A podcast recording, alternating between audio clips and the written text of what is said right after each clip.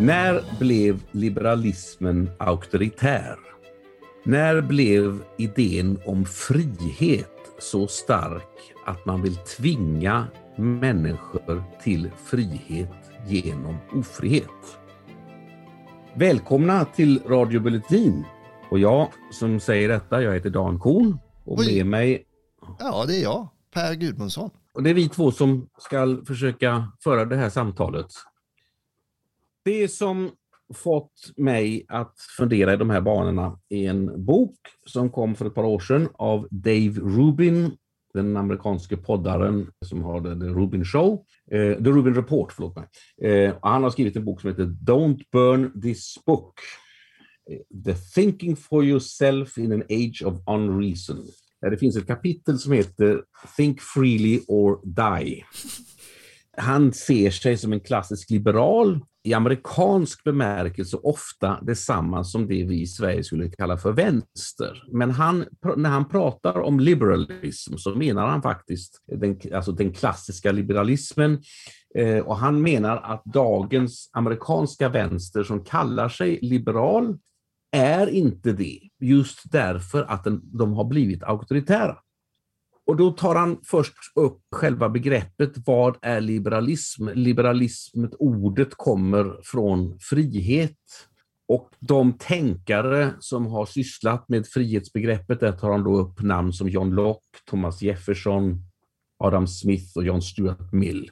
Thomas Jefferson eh, skriver ju i Eh, den amerikanska självständighetsdeklarationen 1776, bland annat orden om att varje människa har rätt till the pursuit of happiness. Att varje människa har rätt att sträva efter lycka.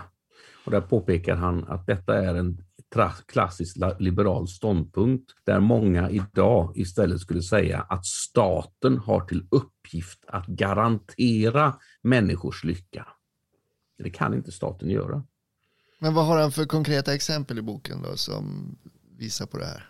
Ja, han tar då upp en mängd olika exempel. Och det första exemplet han tar upp är droger. För att man ska kunna ha frihet så måste vi ha klart för oss den paradox det innebär att total frihet är total ofrihet. Där kan vi gå tillbaka, det säger inte han, men det säger jag nu.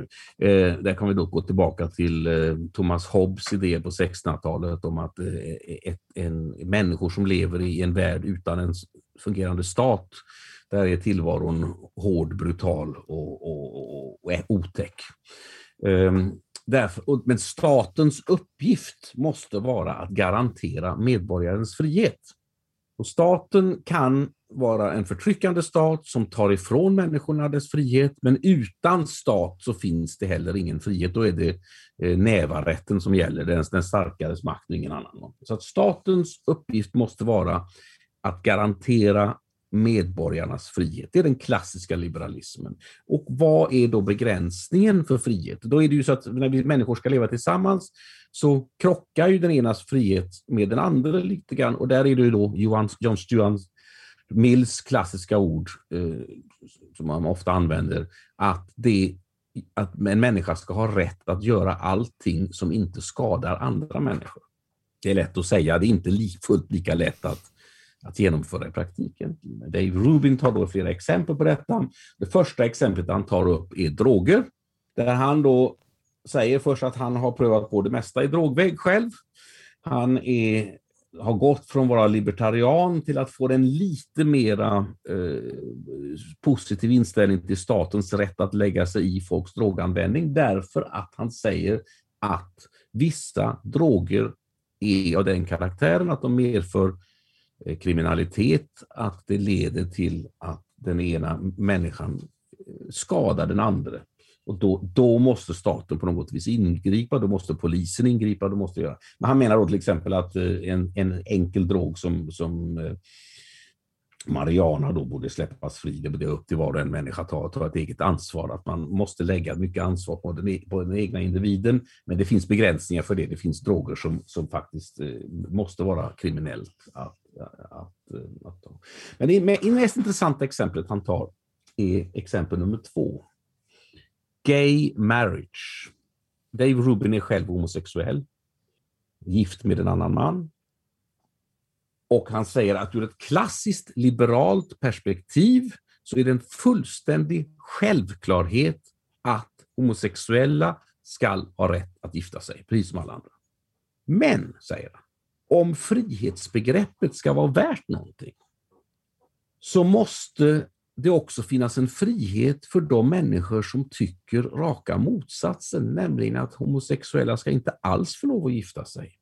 Eller att man av religiösa skäl eller av fördomar, folk ska ha rätt att ha fördomar, eller av religiösa skäl vill säga att, att eh, homosexualitet är en synd. Och han tar då själv som ett exempel att han själv då är mycket god vän med Ben Shapiro från um, det här The Daily Wire, en annan sån amerikansk poddare, som ju alltid bär kippa, ortodox jude, och säger att homosexualitet är en synd. De är goda vänner i alla fall. Dave Rubin klarar att Ben Shapiro i denna frågan har en annan inställning. Och han tar ett exempel hur det kan bli om man där liberalismen, alltså idén om varje människas frihet, varje människas rättigheter, övergår till att bli auktoritär. Jag tar ett exempel. Ett amerikanskt par eh, Melissa och Aaron Klein. Han nämner dem bara kortfattat, men jag kollade givetvis upp dem lite grann och läste lite artiklar om dem och sånt där. De träffades när de var 17 år. Hon blev gravid. De gifte sig. Detta är typiskt så att säga underklass i USA. Hade det inte så lätt inledningsvis. Han söp ganska friskt och hon var mycket ensam med deras barn, men så fick de någon sorts eh, strävan åt att bli mer eh, kristet religiösa fundamentalistiskt kristet religiösa kan man säga och det gjorde att deras äktenskap höll, de blev lyckligare och de startade ett bageri. Och hade som specialitet att just tillverka maffiatårtor för högtidliga tillfällen. Så fick de besök av ett homosexuellt par som ville beställa en bröllopstårta och det fick de gärna göra. Men på den här bröllopstårtan så ville det här paret ha någon form av dekoration. Vad vet jag inte. Som eh, Melissa och Aron ansåg att deras religion hindrade dem från att tillverka. De var alltså inte emot att tillverka en kaka till de här människorna därför att de var homosexuella, Eh, den skillnaden är viktig därför att i eh, tillägget till den amerikanska konstitutionen från 1964, Lyndon B. Johnsons kända tillägg, där Jim Crow-lagarna, alltså lagar som tillät eh, diskriminering av svarta i den amerikanska södern, de förbjöds, plockade bort. Där ingår det, nu där talar ju inte de, just det tillägget om, om att man diskriminerar homosexuella, men man kan mycket väl applicera samma sak där. Alltså man kan inte diskriminera människor på grund av Eh, eh, hudfärg eller liknande saker som de är födda med. Det är viktigt att komma ihåg. Ehm, men det, det, det, var liksom inget problem, för att, utan det var just tillverkandet av den här eh, saken som skulle vara på tårtan som de inte kunde gå med, med på. Eh, då fick de ett bötesföreläggande från delstaten på, om jag minns rätt, 138 000 dollar. Oj. Dessutom blev de drabbades av en fruktansvärd hatstorm och människor skrev att de gott kunde dö och liknande sådana här saker. Men det intressantaste är just det, det statliga ingripandet här. Alltså delstaten blandar sig i och, för, och böteslägger dem med ett så stort belopp att de går i konkurs. Och detta därför att de hade en religiös inställning som gjorde att de inte kunde tillverka den här tårtan. Alltså jag, Dan, jag förstår verkligen eh, den här eh, vad ska man säga, motsättningen eh, mellan liberala ideal och, och, och, och, liksom en auktoritär praktik. Då. Eh, men, mm. men om jag för ett ögonblick ska vara djävulens advokat här ändå. Det ska om, om, om vi mm. stannar vid det här med, med homosexuellas äktenskap eh, mm. och, du säger att det är en frihet som är garanterad enligt liberala klassiska ideal.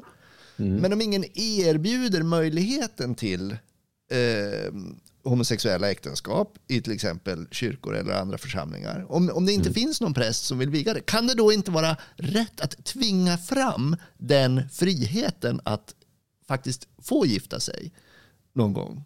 Förstår du? Att... Jag förstår precis vad du menar. Jag menar, att, jag menar då att det, det, samhället då där skall givetvis, om vi har en, en, ett, ett, ett, liberalt samhälle, vi har en liberal demokrati som många människor har pratat om på senaste tiden och som jag menar missbrukar ordet också. Men däremot kan man inte förvänta sig att alla grupper i samhället måste följa de reglerna. Okay, så för, då ingr, då, för då inskränker man deras frihet. Han tar ett annat exempel på detta, eh, Dave Rubin.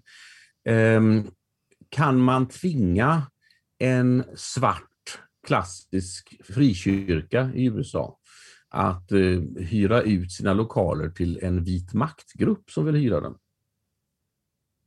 För att det, det är en rättighet för vit maktgrupp Ja, det är en rättighet för dem att hyra. Ja, ja, ja, det är klart. Det är svårt.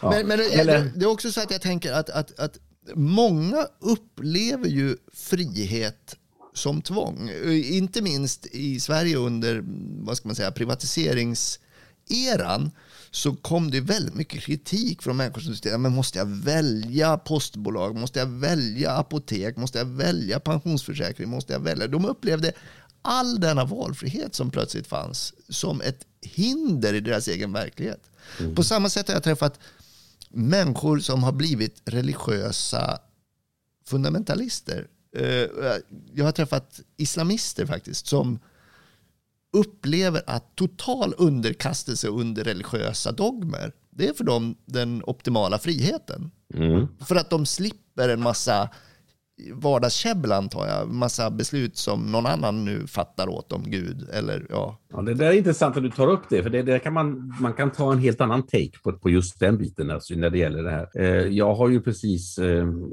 firat den judiska påsken och den tiden kallas i, i, i den, den judiska liturgin för frihetstiden. Och friheten det är ju att, att, att det judiska folket då eh, befriades från slaveriet i Egypten. Men sen står det på flera ställen i Bibeln efter det att Gud säger att nu är ni mina slavar. Jag tog er ut ur slaveriet i Egypten och därför är ni nu mina slavar. Och det kan ju uppfattas då som att jaha, det var ju inte så lyckat det här. Vi gick från det ena slaveriet till det andra. Men om man ser på det där historiskt så är det så att, och då jämför detta med ehm, det forntida Rom, eh, så var det vanligt med såna bakanaler, alltså våldsamma fyllefester som övergick till sexuella orger också. Det där försökte myndigheterna begränsa. Och det gick bra att, att förbjuda eh, män, vuxna män att delta i bakanaler och att också straffa dem om de gjorde det. Men eftersom det enligt romersk lag ansågs vara så att kvinnor och barn tillhörde husets fader, så kunde, så kunde domstolarna inte ingripa om kvinnor och barn var med i de här bakanalerna. Men i och med, enligt den, den, den eh, judiska lagen då, sa att alla människor är slavar under Gud, så hade inte mannen den rätten till sin hustru eller till sina barn. Och det intressantaste exemplet på detta ser vi, det finns en regel i tredje Mosebok, tror jag, det är jag inte riktigt säker, där det står att om en eh, om ett, att ett par, ett gift par kan gå inför domstolen och, och klaga på deras son som är uppstudsig och bu, är busig och denne kan då dömas till döden för att han är uppdustus och. Det här är någonting som judiska lärda sen har en lång diskussion om. Vad, vad är detta för föräldrar för det första? Och vad är detta för en son? Han kan ju inte vara ett barn, för man kan inte döma ett, barn. ett barn är inte ansvarig för sina handlingar, så man kan inte döma ett barn kan heller inte vara en vuxen person för att han står under sina föräldrars kontroll. Så han, de, först började man med att begränsa åldern där detta kan äga rum till, i stort sett från 12,5 år till 14 år. Man minskar ner det så. Och sen så diskuterar man vidare att föräldrarna är ju jäviga, de kan ju inte, de kan inte vittna mot sin son. Och så Till slut kommer man till slutsatsen att en sån här fall har aldrig någonsin inträffat. Ingen har någonsin blivit dömd till döden för att, för att man är en uppstudsig son. Talmud ställer då frågan, men varför finns då den här texten med? Och det finns flera andra sådana här texter. Och då så kommer till slutet, just därför att man ville att man skulle sitta och diskutera och på det här viset komma och sätta sina hjärnceller ihop på det här viset för att man skulle komma till en så mild tolkning av den här hemska regeln som möjligt. Det i sig är något värdefullt och därför finns regeln. Det slutsatsen. Men, men där är ju samma sak där, att i och med att man säger att föräldrarna måste gå inför en domstol för att domstolen ska dömas och så frikänner alltid domstolen den här uppstudsige sonen. Det är också ett sätt att ta bort kanske en, en skyldighet som föräldrarna har känt för att de ska straffa den här uppstudsige sonen. Det är samma skyldighet som många i, i hederskulturer känner, att de måste straffa sina döttrar eller vad det är för någonting som upp, upp, uppträdde fel. Så att i det här eh, att man säger att Gud är liksom vår slavägare så befriar man människorna från att vara tillhöriga någon annan. Alltså, så att mm. i det ligger ett frihetsbegrepp så att säga. Men jag har ju också stött på precis det som du, som du eh, beskriver där, att det finns människor som känner en frihet i den totala underkastelsen. Men då, då, då blir ju mm. frihetsbegreppet i någon mening relativt om, om, mm. om, om, det är så. Men, men, men mm. jag föreställer mig att vi som samhälle eller som stat så att säga eh, måste ha en, en uppfattning om vad frihet är som, mm. som vi är något sånär överens om i alla mm. fall. Just det. Jag tänkte jag skulle mm, citera en Alltså, har du ett helt bibliotek där? Som du ska ja, jag har ett helt bibliotek där liggande framför mig. Just det. det finns en skotsk poet som heter John Barber. Han var född ungefär 1320 och dog 1395. Och han skrev en dikt på skotska eh, som översattes till engelska ungefär 1370-talet. Och i den där dikten, eh, i den engelska översättningen, så finns det några rader som handlar om frihet. Det låter så här. Ah, freedom is a noble thing. Freedom mess men to have liking. Freedom also loves to man gives. He levies at s that freely, uh, freely levies. Där läste jag lite 1370-tals engelska alltså. Och orden är ju lätt igenkännliga. Därför att i en dikt som skrevs på svenska 1439 av Frihet den, är. Ja, just det. Av biskopen i Strängnäs, Thomas Simonsson så står det frihet är det ädlaste ting som sökas må all världen kring. Den frihet väl kan bära, vill du dig självan vara huld, du älskar frihet mer än guld, ty frihet följer ära.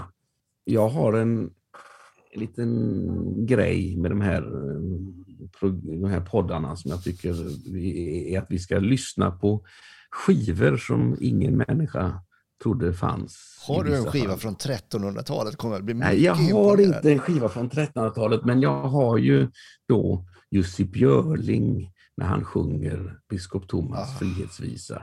Och den är intressant för den är inspelad i Stockholm i eh, lilla salen på Konserthuset i Stockholm 1944. Och baksidan på samma skiva är Bön i ofredstid. Och det innebär alltså att det är ju inte något, det är inte något tillfälle att den här skivan är inspelad just under brinnande världskrig när Jussi Björling inte kunde åka på sin årliga turné till USA och var hemma i Sverige. Och det fanns en längtan efter just den här sortens musik.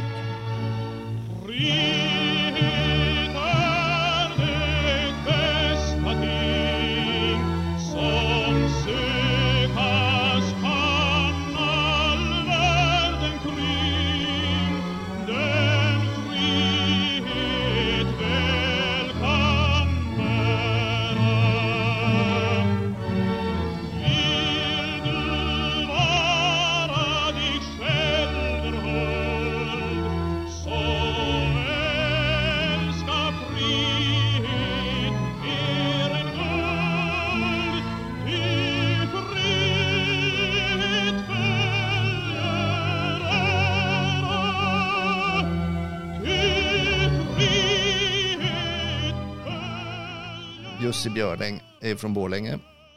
Så att, eh, jag är mycket glad att du väljer att spela honom eh, för mig som är dalkar. Du, jag tänker ganska ofta på det här med att det finns paradoxer hela tiden inom ja, liberalism till exempel. Eh, det vi uppfattar som eh, liberala kärnvärden kan lika väl kanske i en annan tid ha varit konservativa eller nationalistiska värderingar. Jag var idag, idag på Nationalmuseums eh, nyöppning. De har ju efter coronastängningen eh, slagit upp portarna igen och har en stor utställning med Anders Zorn, vår liksom nationalmålare, också Dalarna för övrigt, bosatt i Mora. Det är ju fantastiskt. Zorn var ju verksam mellan 1880 till 1920 ungefär. Och det är den period då Sverige går från eh, bondesamhälle till industrination kan man väl säga. Och det är samtidigt som demokratins genombrott och det är också samtidigt som Nationalmuseum för övrigt etableras som institution. Och Zorn, eh, när man tittar på honom så är det ju väldigt eh, kraftiga inslag av nationalromantik och han representeras också på utställningen. En, en tavla är faktiskt beställd av Nationalmuseum som jag såg eh, utifrån själva uppdraget då i slutet av 1800-talet att det här skulle vara en nationalistisk målning som skulle hänga på Nationalmuseum då för att, för att skapa någon slags nationell självbild. Nu skulle en modern liberal säga att ja, men vi har fått vår demokrati tack vare kapitalismens genombrott, att Sverige blev rikt och industrialiserat i den här perioden och, och, och, därefter följde då att människor fick mer inflytande och krävde demokrati och så vidare. Så skulle en liberal idag kunna säga. Men, men jag tänker också att, att konstruktionen på slutet av 1800-talet av nationen som idé och som verkligen hela Sverige var fokuserat på. Nationalmuseums uppkomst till exempel är ju ett exempel på detta. Mm. Är, är, minst lika viktig. Men idag så skulle en liberal kanske säga att, att nationalism är en trångsynt och exkluderande ideologi. Medan det då, i slutet av 1800-talet, eh, var nationalismen en förutsättning för liberalismen eller för demokratins genombrott. Därför att nationalstaten eller nationalismen skapade detta demos som är förutsättningen för en demokrati. Mm. Samma, samma, samma resonemang, jag jobbade ju länge på Svenska Dagbladet och, och hade anledning att intressera mig för de här eh, historiska förebilderna i tidningen. Då. Heidenstam till exempel som var med när svenskan eh, återupplivades 1897 efter att ha, ha eh, haft en annan inriktning tidigare. Han, han, han, Heidenstam som är själva symbolen för nationalistisk eh, text i Sverige. det, det, finns väl ingen mer nationalromantisk författare så att säga.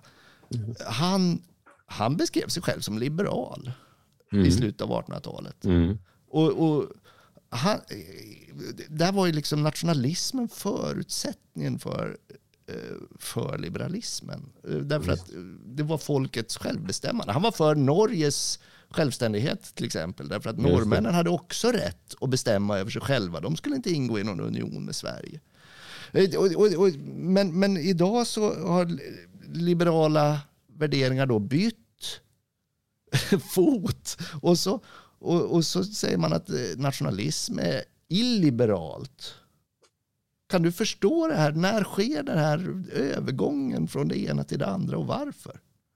Ja, det där är ju en jätteintressant fråga. Heidenstam var nationalist, liberal och för Norges uttåg ur unionen. De som då var höger i svensk politik, han såg sig själv som vänster. De som då var höger i svensk politik eh, såg sig ofta som eh, nationalister också. Men det var, de såg sig snarare som fosterlandsvänner. De, alltså Fredrik Böök inför, folk, eh, alltså inför eh, Norges utträde ur unionen 1905 beskrev sig själv som reaktionär.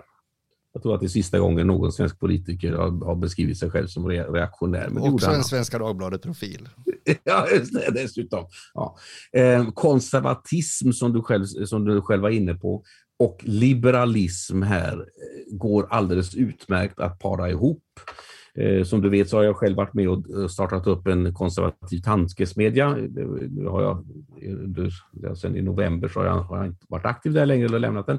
Men eh, det finns ingen motsättning mellan konservatism, som ju är att, liksom att försvara värden i samhället som är viktiga. De värdena kan vara liberala, så därför kan liberalism och konservatism alldeles utmärkt förenas. Det som är den stora eh, skillnaden mellan de här är just radikalism. Och radikalism kan ju kombineras med både höger och vänster. Och då på ena sidan så hamnar vi, om vi ska gå ut i ytterligheten, handlar vi i kommunism, och på det andra hållet så är det fascism och skillnaden mellan dem är inte alls så stor så det är lätt att, att se. Så det möts liksom sådär. Va? Men, men eh, alltså en konservatism och en liberalism och en nationalism är saker som kan förenas.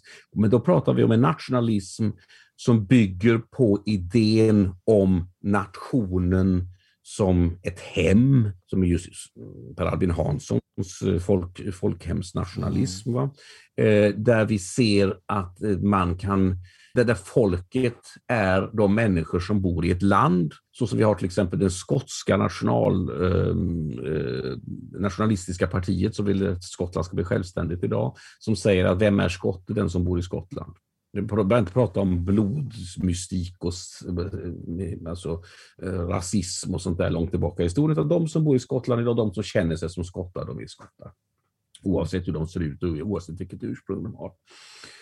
Men det måste ändå vara något som förenar. Och där spelar eh, alltså myten om nationen, det, det älskar som folk som kallar sig för liberala idag, säger att ja, det där är bara en myt. Ja, en sen då? Spelar det någon roll? En myt som har den funktionen att den sammanför människor till ett större vi. Det är ju något alldeles, det, vad är det för fel på det? det alltså, man, behöver inte, man behöver inte tro på det, men, men det, det fun, fun, berättelsen funkar även om man inte tror på det. Jag föreställer mig att det fanns en uppfattning om, national, eh, om nationell identitet även innan 1800-talet. så att säga. Det kan man ju belägga i känslor, eller i skrifter, att folk beskriver sig som svenskar långt, långt, långt, långt, långt många ja, ja. Men, men, men, men, men, men ändå är ju berättelsen berättelsen eller myten eller konstruktionen är ju, är ju, är ju viktig för att skapa eh, samhörighet och skapa identitet även eh, bland folk som kanske inte naturligen identifierar sig då som, som, just det, som just det. Eh, mm. tillhöriga.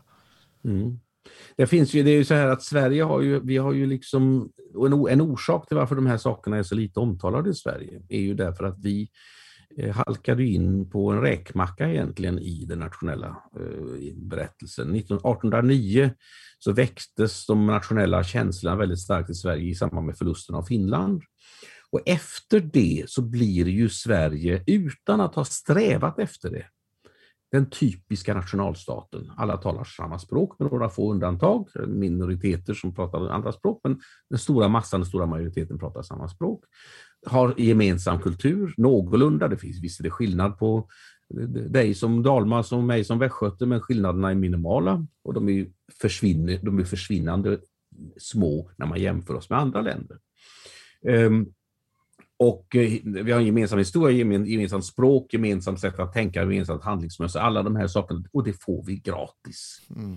Men för väldigt många andra länder så har detta varit en kamp en tanke, ja, nej, mm. en tanke som slår ändå, det är ju mm. att, att vårt samhälle då, Sverige, som är så extremt liberalt, tillåtande eh, på alla sätt, eh, vi, vi, och vi har inga poliser, vi har inga, inga straff för någonting. Och, och vi, vi är det mest, mest liberala samhället i världen. Det kanske mm. bara är möjligt just därför att vi har varit så extremt homogena och alla tycker exakt likadant. Alltså, liberalism är inget problem för oss eftersom ingen avviker. Exakt, exakt. Därför att det finns en lojalitet. Alltså detta, den här, alltså den här starka känslan skapar en lojalitet mellan människor. Och den här lojaliteten är oerhört stark i Sverige och därför följer folk lagar, därför betalar vi skatt, där, där, därför behövs det inte poliser i varje gathörn och så vidare.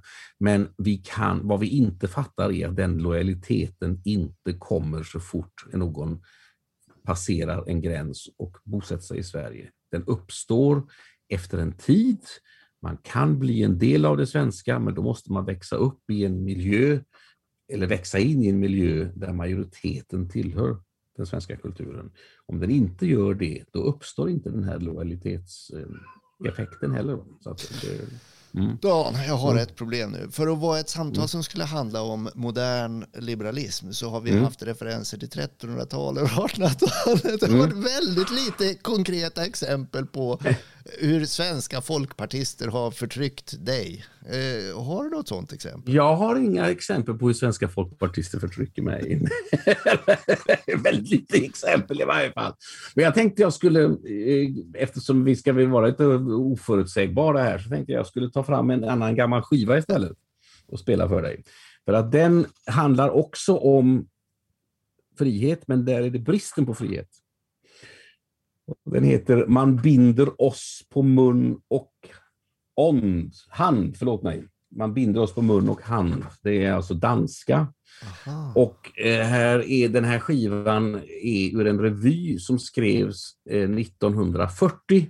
Och revyn hette Dyvecke och med texten av Paul Henningsen som var en tjänst eh, eh, revymakare i Danmark. Då var det att efter att revyn skrevs och eh, Ehm, den, skulle, den hade redan börjat, eh, börjat spelas så ockuperas Danmark av Tyskland. Och då lägger man till den här eh, sången som sjungs i revyn av Liva Vel. Liva Vel var känd för en sån där glad eh, kuplettsångerska i typisk dansk stil. Men här då sjunger hon en allvarlig visa och handlingen i texten ska då vara förlagd till någon okänd forntid. Men alla som satt i salongen insåg ju att de som binder oss till mun och hand inte är några människor i forntiden, utan det är ju tyskarna i Danmark. Så den klarade sig genom censuren så här och den kom till och med ut på skiva. Och eh, vi ska lyssna på en liten bit ur den här skivan. Raspig är den som bara den och det beror på att så var skivan redan i nyskick därför att under kriget då så blev det ju restriktioner och shellack som var materialet för 78 varvsskivor fick man spara på. Jag, hade, jag tror man hade haft i halmen och sånt där också i, i materialet så därför så är den, är den så här raspig. Gribe efter blanke ting vil være et lille grådigt barn. Binde andre med en ring, gør man som helt befaren. Tænk, hvor har man stået tit og delt et vinduesparadis. Helle, helle, det er mit, og livet går på samme vis. Man binder os på mund og hånd, med vanens tusind fine bånd. Og det er besværligt at flagre sig fri. Vi Jag hade aldrig ens hört berättelsen att man spädde ut shellacken med halm. Alltså jag har ändå samlat på en del eh, vinyl och har eh, liksom plattor av tvivelaktig kvalitet. Och tvivelaktigt mm. innehåll ska vi tilläggas. Ja, roligt, eh, spännande. Eh, men, men eh, det känner jag inte till. Men det är klart, under krigsekonomier blir det ju sådär. Mm. Du, en annan sån paradox som, som ligger mig väldigt, eh, eller som jag har haft tillfälle att grunna på. Det, det var, jag hamnade en gång i, i ett panelsamtal med antikrister Sturmark, du vet eh, humanisternas förra ledare här i Sverige.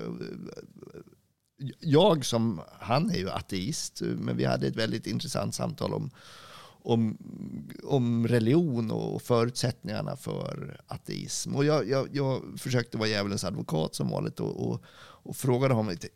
Christer, i vilket samhälle vill du helst vara ateist? I ett ateistiskt samhälle som Sovjet? Eller i ett kristet samhälle som Sverige?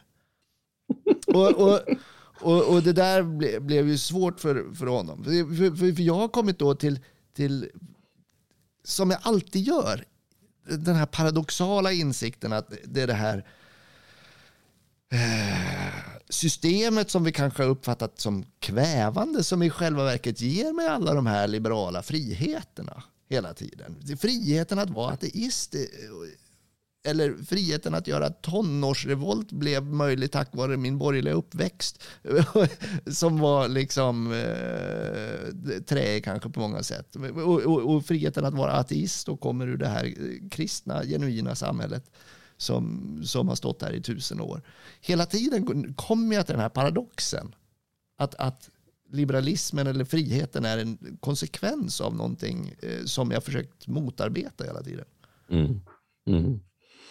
Jag har ju mm, skrivit en bok om det där för några år sedan. Eh, som om Gud fanns. Där har jag ett kapitel eh, som eh, jag går in på detta. Där, jag har ju flera kapitel om det, men ett kapitel som är det, handlar ju om, jag kallar det för det onda som hade något gott med sig. Aha. Ehm, där jag går igenom just att väldigt mycket av det som har med tolerans och liknande att göra, det kom ifrån konflikten mellan katoliker och protestanter i Europa. Och väldigt mycket av det som är den, som är den moderna demokratin och den moderna eh, toleransen har sitt ursprung hos Martin Luther. Mm, men det, det, där skrev ju min gamla chef Ebba Busch i tidningen häromdagen och blev grundligt utskälld i sociala medier för att hon ja. förenklade historien så mycket. Men du håller med Ebba Busch om detta? Både ja och nej. Därför att hon förenklar. Hon, hon, ja, men det är väl klart ja, du måste göra ja, det. Men alltså, hon, skulle kunna, hon skulle kunna um, göra det mycket bättre om hon hade... Alltså, om det du stämmer, hade skrivit det, det stämmer alltså att... Alltså när man går in, hon går in på demokratin. Ja. Du, du, kan mycket väl säga att nej, demokratin är faktiskt ursvensk. Vi har haft sockenstämmer och byalag och vi har valt våra nämndemän till, till, till eh, häradstingen sedan urminnes tider i Sverige. Innan kristendomen helt enkelt. Ja, innan kristendomen ja. tillbaka. Ja, men grejen är, här är en, en, en intressant sak. Det finns ett enda land i världen som har gått från att vara ett klansamhälle till att bli en modern representativ demokrati utan att ta omvägen över kungadöme eller någon annan form av makt. Och det landet heter Island.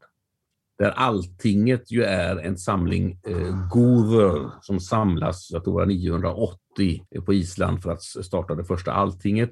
Och gover, eller godar då på svenska, eh, är ju ett annat ord för klanledare helt enkelt.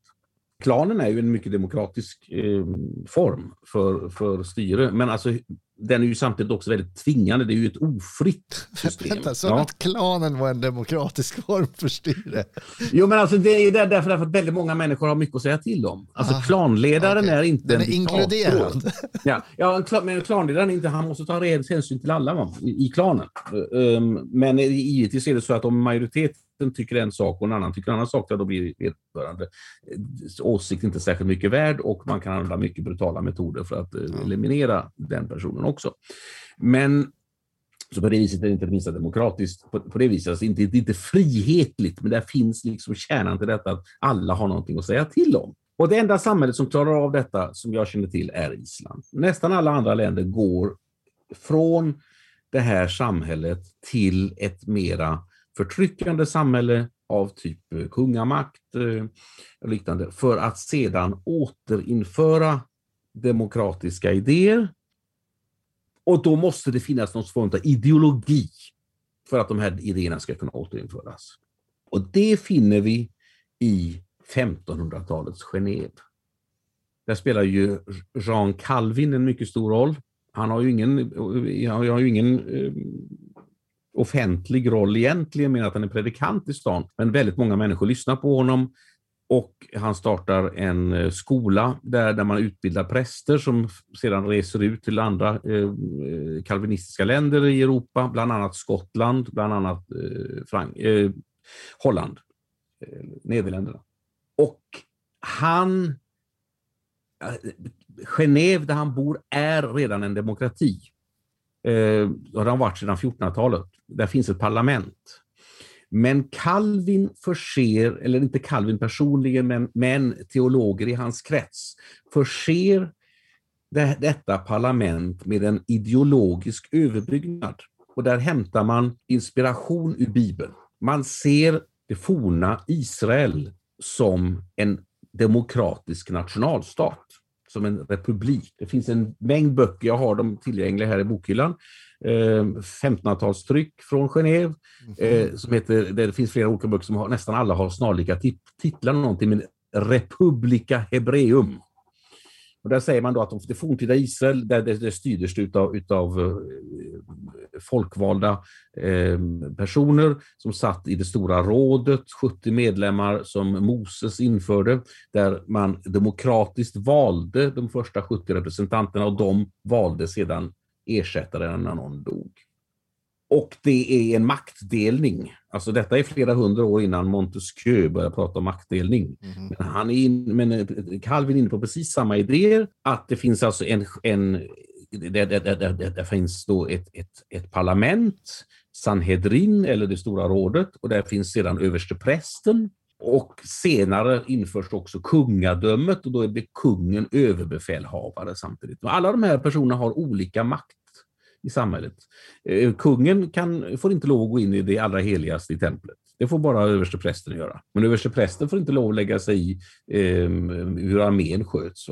Och lag och rätt styrs av det här rådet och detta är alltså en maktdelning. Så nu kan man läsa väldigt många böcker i Gamla Testamentet där det framgår att det här var knappast något idealsamhälle som alltid fungerade på det här viset. Men, så att det, det, det, men det är alltså intressant att att Calvin tar detta som rättesnöre och det gör att man i länder med, kal med kalvinistiskt styre så inför man i många församlingar ett demokratiskt styre. Där har Ebba Busch rätt när hon tar fram de gamla frikyrkorna som demokratiska eh, eh församlingar. Eh, men hon har ju inte rätt att de var unika, därför att vi hade ju samtidigt i Sverige på den tiden sockenstämmar och byalag och mm. byalag och liknande. Men i USA så är det framförallt presbyterianer från Skottland som flyttar dit, som tar med sig sina demokratiska kalvinistiska idéer till USA. Och det är, om man studerar eh, alltså de här grundlagsfädernas resonemang i den här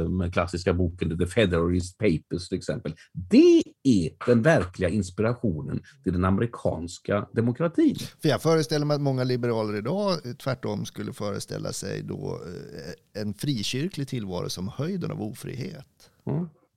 Men så är, det kan det ju vara på samma gång. Mm. Det är det som är, det är, det som är kruxet här. Man kan inte, alltså när, när, när Ebba Busch kom med den här artikeln så kom det reaktion från eh, Christer Sturmarks vänner då att ja, men, religion det handlar om häxor och, och, och man bränner häxor på bål och sådana saker. Och det är ju också sant. Båda sakerna är sant. Mm. Men, men, men, men, men kyrkan idag, eller, eller frikyrkliga då idag, vill inte ta på sig ansvaret för häxbränningar. Kanske de inte bör göra heller. Eh, men, och ateister vill inte ge kristna den godbiten att det är faktiskt de som införde demokrati, Men det är de som införde demokratin, absolut. Det är där, det, är de, de, de, de, det finns fortfarande än idag i USA, i New England, mindre orter som styrs genom direktdemokrati. Man samlas i rådhuset och beslutar och det med handuppräckning helt enkelt. Och detta är modellen som amerikanarna utgår från. Och det framgår tydligt i just de här The Federalist Papers att de skriver att, det, att de kallar det för demokrati. Ordet är grekiskt, men den grekiska demokratin var ju mycket begränsad och den var dessutom bara under vissa epoker. De ville skapa något nytt och där utgick man inte från grekiska demokratin, där utgick man faktiskt från de här presbyterianska församlingarna i New England som styrdes demokratiskt. Dan, du började det här samtalet med ett resonemang om eh, hur moderna liberaler tvingar på andra människor sina liberala värderingar. Mm. Jag har funderat på väldigt mycket, för nu ska jag föra det här samtalet mot sitt slut tänker jag. Mm. Jag har funderat väldigt mycket på det här eh, med Alltså jag har hållit på med opinionsbildning i 15 år eh, och skrivit ledare. Jag har till och med jobbat för ett politiskt parti och, och, och, försökt utforma kommunikationen där. Men ju äldre jag blir och ju mer jag håller på, desto mer övertygad blir jag om att jag aldrig lyckats övertala någon om någonting. Och till en början de första åren då var det frustrerande att aldrig någon någonsin hörde mina kloka argument. Att ingen någonsin lyssnade på vad jag sa. Men om de bara förstod vad jag, om jag talade lite högre kanske de skulle kanske de skulle bara övertygas. Sådär. Men nu på, när jag har blivit äldre och hållit på längre så känner jag mig ganska tillfreds. Jag har börjat finna mig till ro i insikten att folk kommer inte att övertalas. Och jag tror att alla de här liberalerna som vill tvinga på andra människor liberala värderingar så att säga, eller liberala beteenden. De har inte, de har inte landat i den slutsatsen än. Och, och, kan inte finna någon ro i att andra människor tycker annorlunda. Det, det, och det är inte hela världen om andra människor tycker annorlunda. Och, och, och eftersom de inte kan finna ro i detta så försöker de tvinga på tvinga på eh, andra det här. Mm. De kanske tror att inom varje individ så vilar det en liten folkpartist som vill ut. Och, och, och, och, och, det gäller bara att med rätt eh, nudging från staten så kommer det där att åstadkommas. Men så kanske det inte alls är. Människor kanske kommer att fortsätta vara stockkonservativa reaktionärer till och med eh, oaktat vilka övertalningskampanjer som det offentliga bedriver. Eller? Går det att övertala? Har du övertalat någon då? Eh, det tror jag att jag har gjort. Ja, det tror jag faktiskt att jag har gjort. Jag har själv blivit övertalad. Jag har försökt lyssna på, på kloka resonemang. Är det så att jag så att säga, känner mig besegrad så ger jag faktiskt folk rätt. Men det är ju inte, det är inte alltid som, som, som det blir så. Men, men eh, tänk på att jag en gång var med i Centerns ungdomsförbund. ja, men jag har varit kommunist jag också. Du, eh, hur ska du sluta det här programmet nu då? Jo, jag tänkte vi skulle sluta varje sånt här program med eh, ett sätt att övertyga folk. Det finns nämligen ett sätt som fungerar. Hör du någon skratta så har du själv lätt till skratt. Och detta var mycket en, en insikt som har försvunnit på resans gång, men det var mycket vanlig i grammofonskivans barndom. Då man spelade in en mängd olika skrattskivor. Och sådana där har jag samlat på. Om du hör någon skratta är det ganska lätt att fatta. Att så kan man säga ja, det. Så kan man säga det. Så jag tänkte jag skulle sluta det här programmet med att spela en skrattskiva. Men jag tänkte innan dess så tänkte jag fråga dig. Vad tycker du?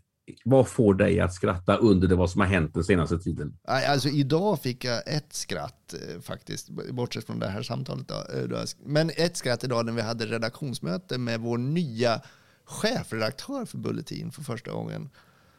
Andrew Rosenthal eh, som ju är en New York Times-redaktör som har eh, plockats in eh, i bolagsledningen.